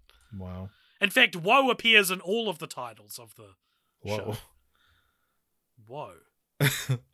there, there is one bit in the film which I wonder if you picked up on. So there's a bit where Wednesday and Lurch are walking through Death Valley, California, and they stop in front of a crossroads sign. And did you happen to pick up on any of the, the directions they were pointing? Brother, I was checked out by this point almost entirely. Well, I'm gonna give you sitting in front of moving colors on a screen and not taking any of it in. Yeah, the uh, like like you were trying to imagine a an apple. Just it's just really just I amorphous tried colours. to give myself aphantasia so I didn't have to see this movie. the but yeah. So the the crossroads sign, and I and I I, I noticed this, but I've got them written down here. I'll give you a direction on the sign, and you have to tell me what's a reference to. So first of all, you got Crystal Lake, Uh, uh, Friday the Thirteenth, the Overlook Hotel, The Shining, Amityville, Amityville, Amityville what? Horror, Yeah, uh, Elm Street, Elm Street, Nightmare on Elm Street. uh, Haddonfield, Illinois. That's Halloween. Yeah, and last one is the Lighthouse. What from the lighthouse? That's from The Fog from Oh, 1980. yeah. But yeah, there's a fun little horror movie reference there for you. And a movie that's absolutely embracing its horror movie roots, to like make it squeaky clean at all. So there's been, uh, uh, as I mentioned, the, the Addams Family is a media empire. There was a musical, which um, Wow. Nathan Lane played Gomez Addams. This was in 2010, and like He's uh, also in Addams Yeah. Family Values, Yeah. Nathan Lane. Exactly. And obviously, we've mentioned at length the TV show Wednesday, which yeah, Tim Burton uh, created and directed, I think, the first four out of eight episodes. And Fester's voice actor Nick Kroll from the animated ones has said that he he plans to pitch an idea for a third film, possibly for 2023. So he hasn't got long. Uh, he mentions that he would love the third movie to be about the Addams family going on another vacation, attending space or Comic Con. Attending space. yeah. What did you think of uh, Nick Kroll as Fester? I kind of feel strange about Nick Kroll. Like I fe- when I first discovered Nick Kroll, it Hmm. was in a, a little known TV show that you know a lot about because I always talk about it You to won't you, shut up about it. called The Life and Times of Tim, in which his like his the subtleties of his vocal performance in that show is Hmm. God, it is so it's breathtakingly funny sometimes. and and then he got bigger and more famous and whenever he's in something now i'm kind of like eh yeah. it's just nick kroll doing the nick one of his two voices you know? yeah. Yeah, I mean, that's the thing. It's like if you've seen Big Mouth, I think you've seen the entirety of his vocal repertoire. also do you know who his dad is do you know about this Uh, I know he's a, um, a blue link on Wikipedia. yeah he is a his nick kroll's dad is a billionaire Yeah. who helped defend harvey weinstein or something Yeah. like like it's like comically bad for someone like Nick Nick Kroll, who's like one of these comedians, which feels like they represent the like roll in the mud working class almost. you Yeah, know, yeah, like- yeah. So now it's time for us to pitch our own continuations of the franchise.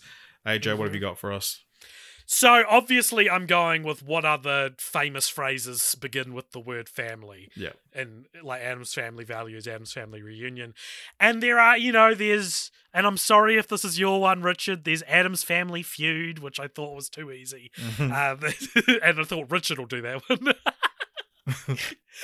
um, and but then I think the the one that I would like to see, and I'm not going to do like, and here's who I'd cast Yeah. because the Wednesday show has like there is that already. yeah, There is yeah. the the modern casting of it.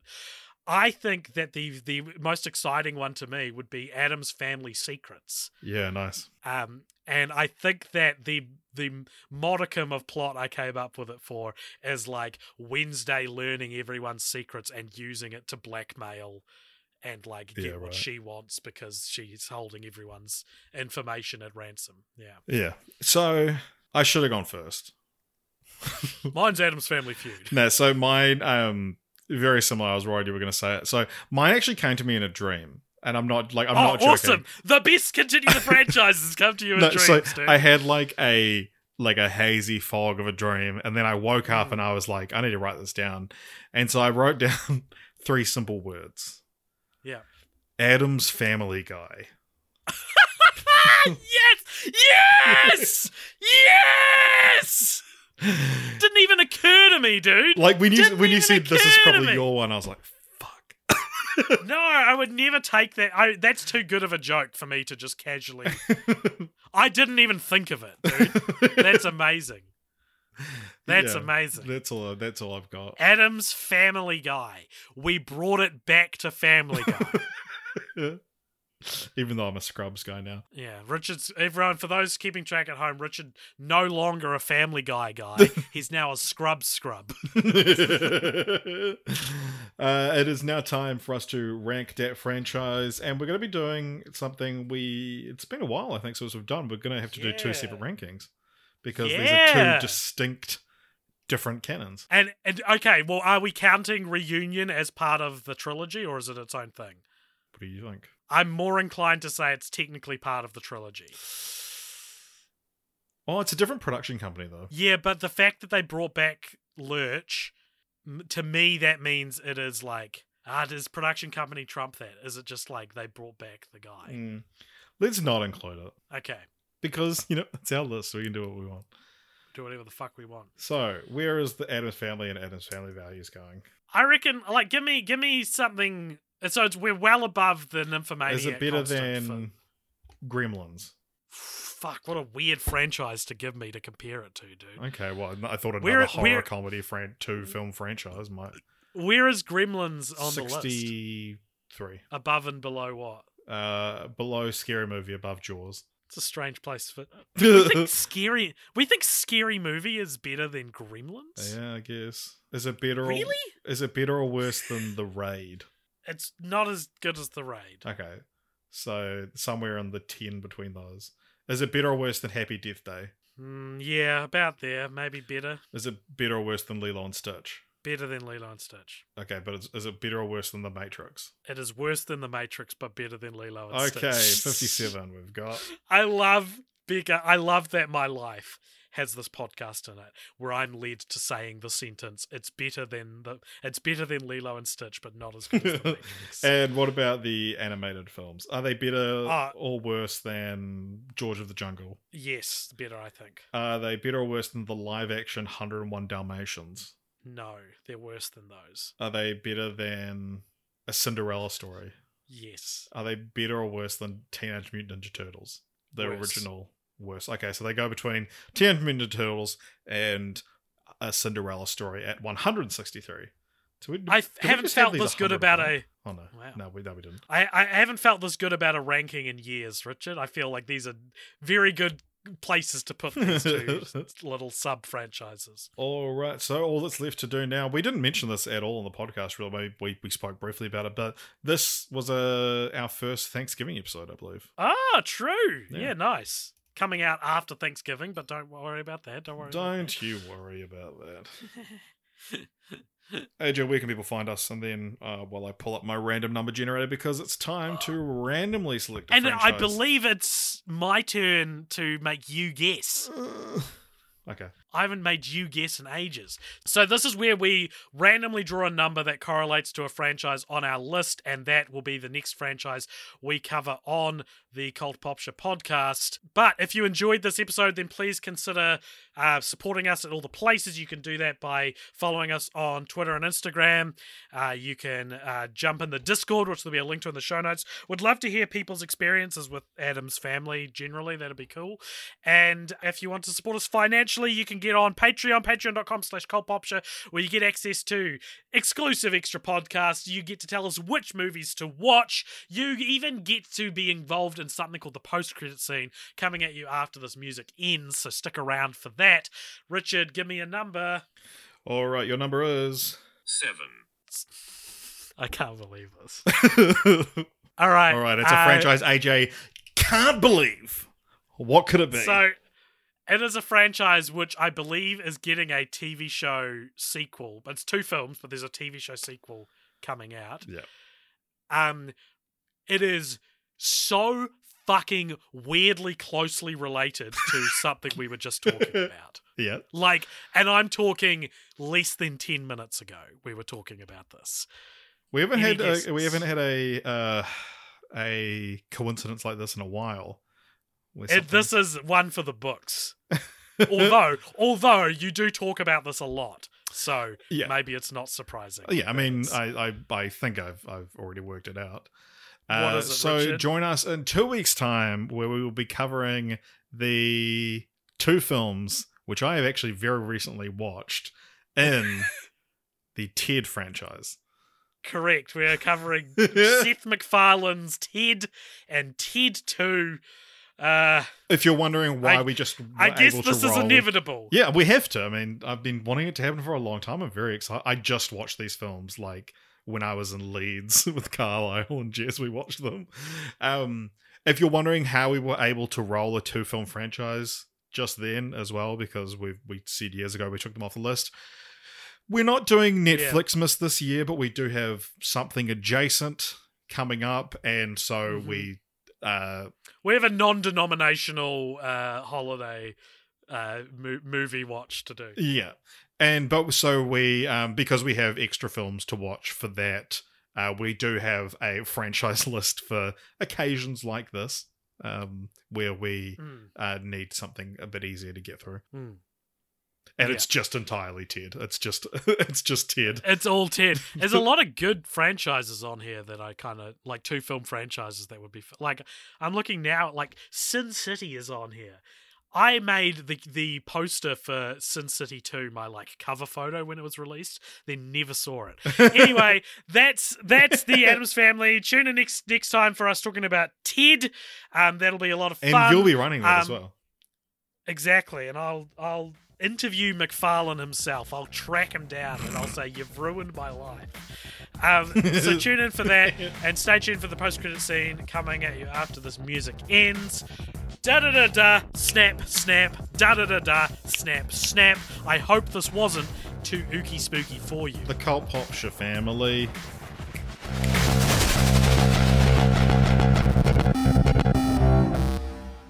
Welcome along to the post-credit scene, everybody. This is a segment at the end of each episode where if you donate $5 or more over at patreon.com slash cultpops, you get to give us something to talk about. And this is the post-credit scene. Richard, who's it from and what is it? So today's one comes from, from Dan Connell, who says, "What is the strangest movie theater experience you've ever had?" Um, I reckon it was when I saw Smile. Well, and they kept farting. they kept farting. they. They, the characters in the film. No, there were these there were these teenagers there, and I hate I hate that I'm old enough now that I'm like complaining about teenagers in public. But they were just they were talking the whole time. There was a point where, and I did actually find this kind of. They one of them farted at one point, and they all laughed at him. Um, but there was a point that actually was pretty funny to their credit, which is when one one of the characters blurted out, "Are you serious right now?" Which at the me at the at that time was like a TikTok meme of "Are you serious right now?" uh, and an actual character said that in the film, and they cracked up, and a little smile appeared on my face, and I went, "God damn it!" And like it was so disruptive that I nearly went up to them after the film and was just like, "You guys were young when the pandemic happened." So you don't know what you're supposed to do in a movie theater. oh, that is a big that, thing with th- that yeah. was I wanted to be like you were horrible to share a movie Mm. theater with. I just I've asked this before, but was the farting the smell or the the audio that was annoying you? the the audio I was too far away to smell it. Um, s- you, someone farted when I went to go see the whale.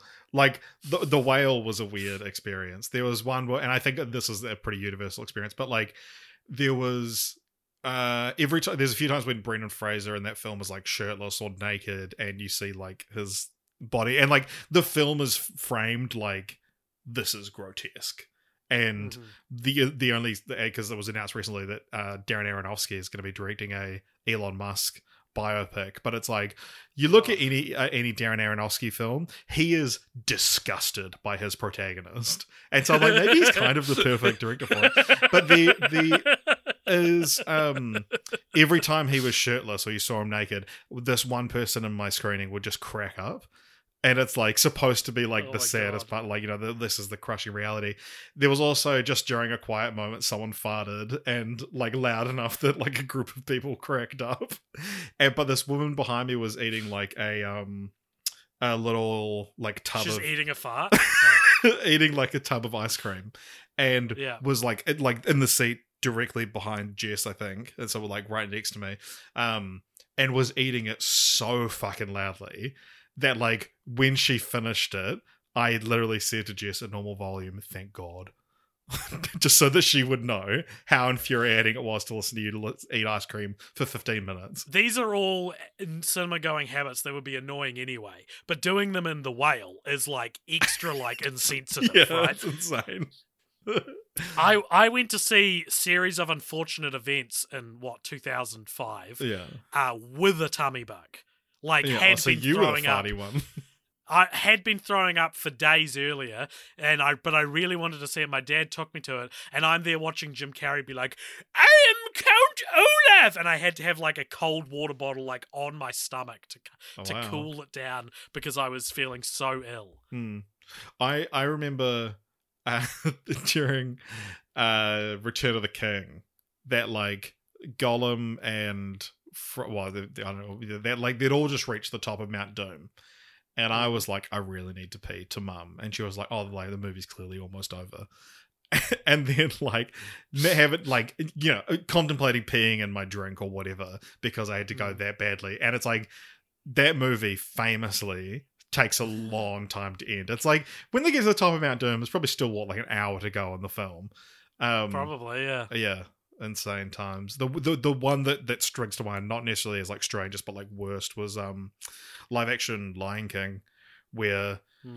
it was just like horrific. I couldn't hear the trailers of the film, which were louder than the film, because people on the other side of the cinema were like talking and like.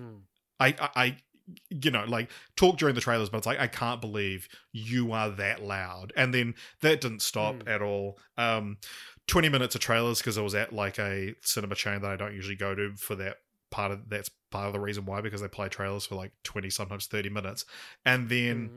people 20 minutes into the film, so 50 ish minutes after the scheduled start time of the film, were coming in late, getting their torches out on their phone to try and find their seat. And then, when spoilers for The Lion King, Mufasa died, half the cinema took flash photography of the of the scene. Hell yeah. Insane. Hell yeah, Just TikTok insane, generation. insane thing to do. when I saw um Uncharted, these two reasonably drunk dudes in probably their fifties were in the were like in the foyer with me and my buddy, and they were like, "Well, you guys looking forward to Batman?" we we're like, "Yeah, man. Please don't talk to us." Um, and then. During the movie, they were just talking so much that we then also had to cross a weird social boundary in asking the people who had already talked to us and established a rapport with us Yeah. to be quiet. So immediately the boundaries of this new relationship "Hey, changed and We're we're buddies here. Can you be bu- quiet? Shh, can, can you please be quiet? And then one of them went out and just couldn't didn't come back for the rest of the movie. And then we left and he was outside and he was like, "Oh, I tried to get back in, but they locked the doors. I went out for a smoke. What happened in the end?" And we were just like, "Good guys won, man." And left. and he, he clearly wanted like a detailed rundown Yeah, yeah, yeah. on what happened at the end of Uncharted. But it's also like the doors weren't locked; they were probably just pull, and you were pushing on them. no, it's those automatic ones, so the buttons on the inside of them all. I'm probably just gonna cut before you correct me. ACAST powers the world's best podcasts. Here's a show that we recommend. Hi, I'm Megan Rinks. And I'm Melissa Demonts. And like every other person with access to a microphone, we started a podcast. On Mondays, we release Don't Blame Me, which is an advice podcast where listeners call in and we share our thoughts on situations such as what to do if you're going to your boyfriend's family function and you haven't told him that you previously slept with both his twin brothers. Then on Thursdays, we release our podcast, But Am I Wrong, where we ethically gossip about pop culture, politics, our lives, and your lives. Listeners write in and we tell them if they're wrong or right in a situation. Are you the hero or the villain? On Tuesdays and Fridays, we throw in a little something extra as well. Well, something, something. We strive to create a community grounded in activism, mental health, and inclusivity. Think of us as like your blunt, honest friends who give you advice that you need to hear, not what you want to hear. But we're also always rooting for your success. What we lack in credentials, we make up for in Opinions. We do that in every episode too. We're professional, unprofessional. So if you're looking for a new slate of podcasts to add to your routine, we're here for you. ACAST, ACAST recommends. ACAST helps creators launch, grow, and monetize their podcasts everywhere. ACAST.com.